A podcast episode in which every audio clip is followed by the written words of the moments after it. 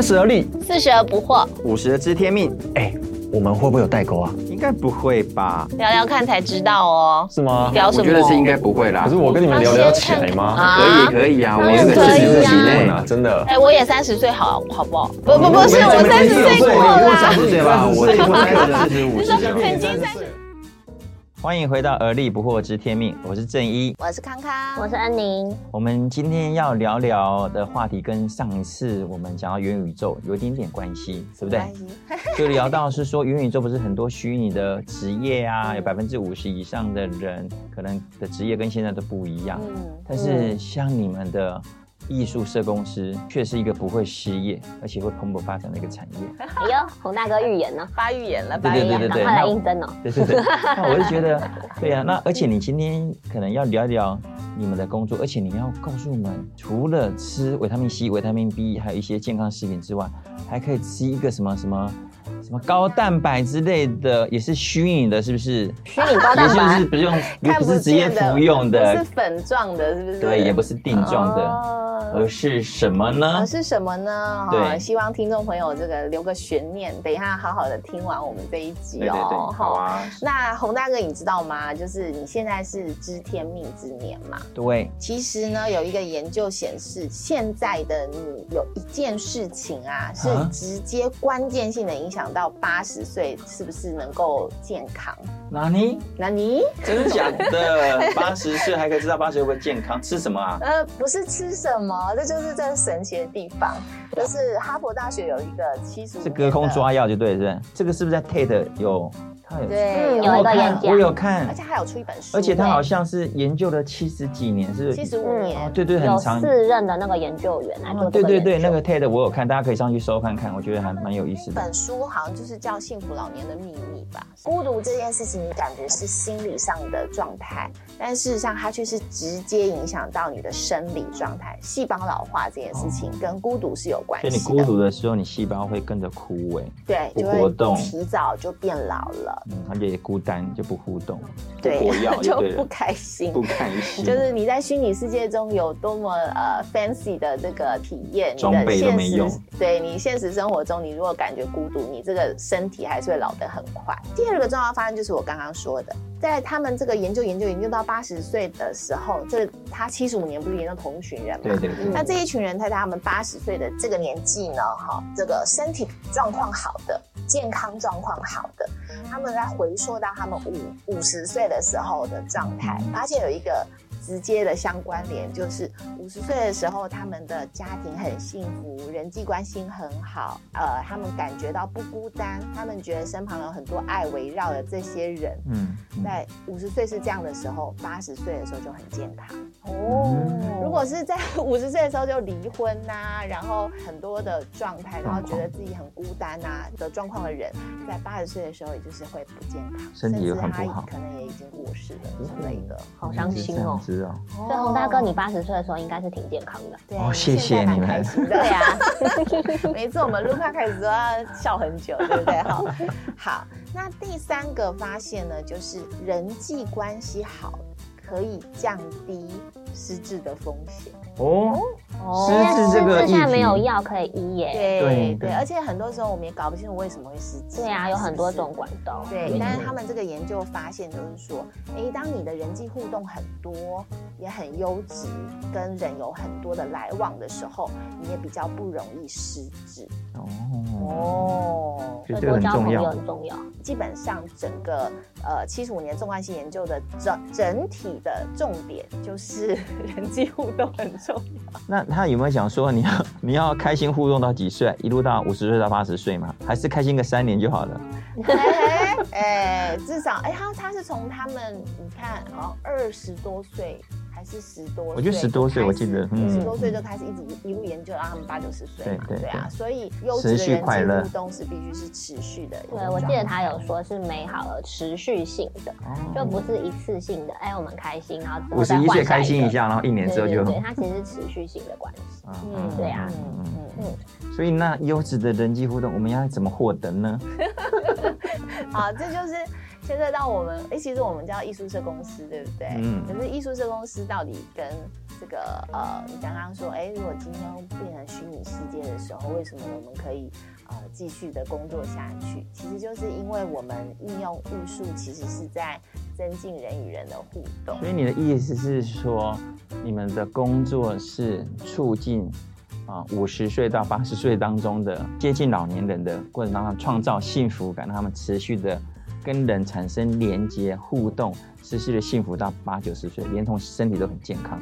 呃透过你们的服务也，不是从五十开始啦，你要想想看嘛，一个一个五十岁拥有美好人际互动的人，他必定是从年累积轻的时候对就开始嗯，所以其实我们的呃工作其实是运用艺术作为一个媒介，重点呢是在呃我们所服务到的人群哈，不论他在什么年纪，那都可以透过艺术去表达自己，把自己的想法呢真实的传递出来，跟身边的人能够有好的互动跟沟通。听起来有点抽象哎，你可不可以举个例子？因为艺术有时候是我自己的想法的延伸跟呈现嘛。嗯那一个我是创造创作者啊，另外是是观看者嘛。如何你刚刚讲说如何你跟通过艺术彼此互动，是有点有点深度哦。因为大家想到艺术都觉得啊好难哦，好像是要去当个大画家什么之类的。但其实艺术都存在在我们生活当中。就比如说洪大哥，你今天为什么会穿一件的牛仔 T 恤？其实它都会就是反映到你自己的审美观现在的你的审美观也好，或者是你的你今天的心情啊，嗯其实都会呈现出来。我今天要去骑马，对，你今天要去骑马，西部牛仔所。以就像是我们呃有在老人家服务里面，我们会说，哎，你今天你要用什么颜色来代表你的心情？哇，那你看颜色立马就出来说，今天是黑色的。我就说啊，那黑色是什么原因吗？嗯，今天觉得身体不太舒服，就用黑色。那就很快速的可以知道说，哎，他今天怎么了？他的状况是怎么样？所以你看到现在我们都还没有用到任何的艺术创作东西哦，它嗯，只是一个就是一个抛抛出来的问题，它就可以跟老人家就是产生连接这样。其实因为我们平常啊，如果突然被问到说，哎，你现在感觉如何？就会回答说还好啊，没有啊，没有词汇，对，没有词汇尤。其男生就会这样，哦嗯，我想睡觉，啊，我有点累，我想喝酒我。很对对对，他比较难进到一个说，哎，我是什么情绪，哦然后接下来要再进到说，哎，那我到底发生了什么事情啊？哦，去梳理梳理。对对对，那但是艺艺术它的呃好处就是说，我们会先从视觉画面进来，例如说，呃，刚刚像刚刚恩宁说的是，哎，你会用什么样颜色来表达你的心情？那我们也有可能，如果今天要跟这个人聊一聊他最近两个月的一个状态，好，嗯，那我们可能就会说，哎，那我们现在来想一想哦，最近这一个礼拜，哎，你如果说用一个颜色来形容你这一个礼拜的状态，嗯好是什么颜色？然后接着呢，我们就再久一点哦。那最近一个月呢？那最近两个月呢？它就会出现三个颜色。可是它一开始不太需要讲为什么是这个颜色，对不对？嗯但是跟着我们的这个服务它的这个进程继续下去的时候，你会说，哎，那我们就来描述一下这个颜色带给你什么感觉。嗯接着这个感觉就会有事件了嘛？对对什么事件带给你这样的感觉？哎，那我们在跟我们的服务对象互互动的时候，就可以透过循序渐进的方式，嗯然后让嗯他把他自己的状态做一个整理。整理哦，所以你们这样讲，我慢慢了解，其实这样子的工作真的要心思要很细，心要很细，对，心思要很细腻，而且你要随时知道他们的状况。应该是说，你还帮他们去整理他们的一些的过程，因为他们一阵混乱就是一个打结的毛球，那个、嗯。那个毛球吗，剪不乱理还乱，然后就一一整坨这样。那你们就是透过艺术的方式，然后一点一点从视觉，然后理清，然后把它视线带出来，让他明白他发现这个事情的背后的感觉是怎么样。因为一般原本的艺术家，他把所有的他的用色、他的好恶、他的事件跟情节都画在了画作上，但所有人都不知道他是什么，所以才会有那个艺术评论家开始评论啊，他为什么用这个颜色，这个这个实习用这个颜色，这个实习用这个线条。对，所以你们他们是一般的艺术家，是把它全部丢在上面，大家都看不懂，嗯各自去解读。那因为他也不会艺术家告诉你说我现在是什么状况。那像这样听起来就是也不要每个人都很厉害，都要都可以成为，哦，不用啦，对不对？就不要成为一个艺术家才可以做这个事情嘛。像像我刚刚说的那个，每一次玩都很很开心，因为大家就只要拿三个颜色的蜡笔，然后之后我们就给大家一张纸，说好，那这三个颜色你随意涂满它，你看你哪一个颜色要涂多，哪个颜色要涂少，嗯。你想要呃的弯曲的线，还是呃错综复杂全部加在一起都可以，那大家就没有什么压力嗯哦，就可以随意的挥洒在那个纸张上这样。像刚刚说的真的是还有用到就是蜡笔啊，然后我记得在三级警戒的时候没有办法实体服务嘛，那我们就用线上服务，老人家可以在那个平板上面就看到我啊，然后他们就看到平板里面有老师出现，就觉得啊好新奇呀、对，然后因为我们会寄那个材料包到他们家里面，对对。然后第一堂课我记得就是带他们做一个创作，叫做“心花朵朵开”，那是在聊说你人生中你开心的事情。那它完全不需要用到画笔，它就是呃有一个剪好的爱心的版型，它就可以随意的张贴在它这个板子上面，没有，我们有一个事先让他选好的一个很漂亮的一个创作的纸，然后它贴上去的爱心之后呢，接下来我们有随着作品附赠的一些小花。所以也是用纸的那有种小心有花花。朵，对，有心有花，就心花。朵朵开嘛。嗯。所以他就拿那一朵一朵的那个纸花，他就可以去贴贴贴贴贴贴在上面，然后每做贴一朵，就说，哎，这一是我人生中哪一件快乐的事，这样。对对对。然后因为我的是一对老夫妻一起上，已经八九十岁了，然后爷爷就会边写说，我人生中最开心的事情就是跟我老婆一起牵手逛街。对，然后就老婆在旁边他会存款的我在旁边就说实在，哎呦，哎呦因为就是你知道老夫老妻，然后奶奶就会觉得很不好意思，但是就是心里很开心就是心里很开心，心花真的就开了、欸，真的就心花朵朵开啊，对啊，然后女儿在旁边也看到，就是两夫妻这样子，就也觉得啊，有这样子的时间真的很棒。嗯这样很难得哎嗯嗯，那我们也有呃线上的这个艺术辅疗是没有寄材料到家里的啊、那怎么办？就是手边都会有一些报纸啊、杂志啊，随手可得到一些材料就对了。哦，然后就拿来剪剪贴贴，嗯。好像有有一个我们是用那个就是这些报纸什么这些纸撕贴以后，嗯。把它贴出一个一道菜，好，因为三级警戒你也不能去外面吃。这个很有意思啊！你看那个视觉用一些这些材料拼装出来的过程，我觉得你们的整个服务是很重视过程。在这个过程当中，他已经开始味觉会跑出来，有没有？嗯，对，他的那个他的那个想象力也被打开了，然后又开始那个每次幸福的的时候都分分泌那个多巴胺，对不对？嗯对又满满的幸福，所以他在贴的过程当中，他就一路一路被带到幸福的路。是，哦而且我们一定不会只聊那个食物的味道，其实我们会聊的是说，事件那你对什么时候去你跟谁吃啊？吃啊？哦，你为什么想到你你这样讲，我就感觉说，你可能我喜欢这道菜的时候，你会想到什么场景哦？我就记得小时候，然后是妈妈，然后在什么情境，然后呢，我在国小啊、六年级的时候，在什么状况，他买了这个东西给我我为了怎么去庆祝？哦，对，那这样子真的就把那个幸福感跟人完完全就连接起来了。对，其实我觉得很重要的一个就是说，我们为什么需要把呃人的故事，然后还有感受这些情绪，运用艺术的方式让它表达出来，是因为那是人与人互动最重要的一环。嗯你看，如果你碰到一个不跟你讲话的人，嗯你根本很难跟他达成一个关呃缔造一个连关系，对不对？嗯你你无法跟他连接嘛，如果他不回应。嗯那我觉得现代人其实很多时候是讲不出自己发生了什么事，嗯，因为连他自己都都搞不清楚，对自己也？搞不清楚，他也很难去表达出来。嗯但是在我们的服务的过程中，你先陪着他去把自己搞清楚，然后我们的作品也会把他的故事写下来，贴在作品后面嘛，所以他也有机会去跟他身边人去分享说，哎，我做的这个创作，其实是因为我有什么样的感受，有什么样的故事。去跟别人再去产生互动跟连接。嗯但我有个问题，我这样听起来，其实这这个感觉非常的美好，但是其实我听起来就要非常花时间、花精力嗯去设计每个环节跟桥段。嗯对不对？嗯，那你在过程当中是什么样的，那你们可以坚持走下去？我觉得很不适合。第一个我没耐心，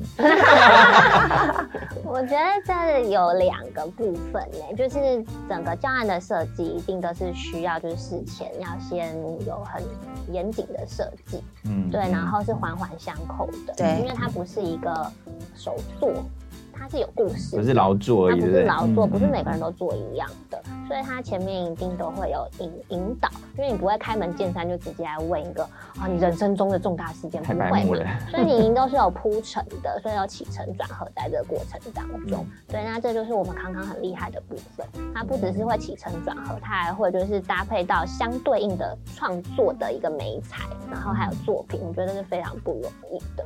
对，然后再来这是创作的部分嘛，教案的部分。那另外还很重要的是，教案有了，可是你 deliver 的对象是人，是要人来就是陪伴这些长辈。嗯，所以人的训练也很重要，对啊，所以我其实觉得说我们呃很多人想要就是用艺术来服务老人家的这个，他有这个想要，那他不知道怎么办，嗯对他即便看到了哎有这个教案，他也不知道怎么做的时候，那他就可以来就上我们有培训的课程，嗯那那嗯培训课程就可以让真的是素人哦，就是你即便就是你完全对艺术是没有什么概念，或者你也曾经没有服务过老人的经验都没有关系。但如果你觉得你有这个心想要陪伴老人的话，那就是在我们的培训课程当中，他就会你就会来教你。嗯对，所以我觉得两个面向，对，然后很重要就是对人要有好奇心啊。嗯其实我觉得，呃，人跟人的关系从来都没有速成。我们运用艺术作为一个媒介啊，就是看起来它很复杂，在我们呃实实际在提供服务的时候呢，我们却发现它可以很有效的解决一些就是一般人觉得非常困难的问题。嗯例如说，常常都会有呃学生或者是呃家属就会跟我们讲说，我真的不知道要怎么样跟他跟跟我们家老人家讲话耶，啊。我们讲都讲不听，或者是我真的不晓得到底要怎么跟他互动哎，这样。嗯嗯。然后那这种时候就是需要一个软性的一个媒介，一个、嗯呃一个服务进来，有趣的东西，然后呃让这个对话变成可能，然后让这个关系可以呃稍微有一些空间跟弹性，发展出一个新的。我们说两个人跳双人舞，那我们如果一直踩到对方的脚，那我是不是可以有一个呃新的东西进来的时候，让两个人都可以更知道怎么走？嗯，至少把灯打开嘛，对，把灯打开才不会踩到脚，或者是旋律放慢一点。呃，刚刚洪大哥问说，哎，这么不容易的一件事，为什么能够坚持一直做下来？因为我们这个艺术社公司也做了，我自己就做了十六年，在这个部分，我觉得是因为看到很多的家庭，他们需要，对不对？嗯，他们真的需要，而且他们真的因为这样而变得好开心。嗯就是原本可能因为家中有长辈呃受伤了、生病了，然后呃家人也突然呃就意外的要成为照顾者，嗯那大家的生活好像都停摆了，或者是打乱了对，嗯或者陷入一个很很很难跳脱的困境。嗯，那这个时候，就是当我们在那个时间点去陪伴、去帮忙的时候，我就看到，哎，他们有新的动力出现，然后重新会笑，重新彼此之间可以有那个幸福跟快乐的感觉，嗯我觉得非常的值得。对啊，我觉得这个很重要。像我们家，呃，爸妈他们现在都还算健康，但是也都八十几岁了。有时候呢，他们就是因为我们，呃，他们住根本有很远嘛，在不同的城市，所以你有时候会聊聊天跟陪伴他，但是你总是就是想那几句嘛，嗯吃饭没？然后天气很凉要穿衣服，那你很想要走到他们的心理世界，他们可能又不习惯。嗯，所以，如果透过你们这样子的方式，似乎就可以跟他们产生一些互动，跟了解他们。我觉得他们常常，他们很希望被了解，但是他们根本不知道怎么表达是一个问题。那我们也问不出个所以然，所以总是两边都很牵挂，是这样子的感觉。但是透过你们这样的服务，就好像有一一条线可以把它串起来，是然后大家可以在共同一个的基础上，可以继续往前走那种感觉，我觉得真的很棒。所以我们就要来回答今天节目一开始那个问题。嗯哼，除了吃维他命 A、维他命 D，还要吃，还要吃一个东西叫做艺术高蛋白。哦，高蛋白，其实艺术高蛋白不是用吃的啦，就是要要虚拟的用啦，用用用体验的体验沉浸式体验就对了。其实它不是只是我们讲的这样子，好像呃感觉很好，不是哦，是有研究去显示说，哎，你如果哈就是常常在接触艺术的话，你的大脑功能、脑波模式、你的神经系统哈都会产生正向的影响，然后血清素也会这个水平被提高，嗯然后血清素很重要哎。对，嗯而且会让我们更有动力去体验这个新的世界。嗯那其实艺术在生理的部分很有帮助，那同样的，在我们刚刚说的很多心理跟情绪的部分，也有很好的这个效益存在。嗯嗯，所以呢，今天的节目告诉我们，就是觉得平常练肌肉、上健身房，然后呢吃血清蛋白、吃维他命之外，重点要服用我们的艺术高蛋白，让我们的心理的肌肉跟强度可以被锻炼起来，对不对？嗯而且我觉得这个最重要的不是只有自己受益，因为你自己做完肌做完那个肌耐力训练，只有自己受益。嗯，但是呢，我觉得如果艺术高蛋白给它吃起来、服用起来，开心，全家都开心，而且开心到八十岁，啊，还对对更老更老，就到就是100岁。啊，对对对对对，开心到你活着的一百八十岁的。好啊好啊，那今天让我们更清楚明白，就是艺术社公司他们服务的内容，嗯。然后的这工作的价值，而且重点是在未来的世界不会被淘汰真的一个职业。欢迎大家加入我们啊，下面打零八零零。好哦，今天真的很开心，让我们更了解整个的艺术社公司他们的工作的内容是非常有意义的。那我们今天就聊到这里喽。好，那我们期待跟下次跟大家在空中相会，嗯，拜拜，拜拜拜拜。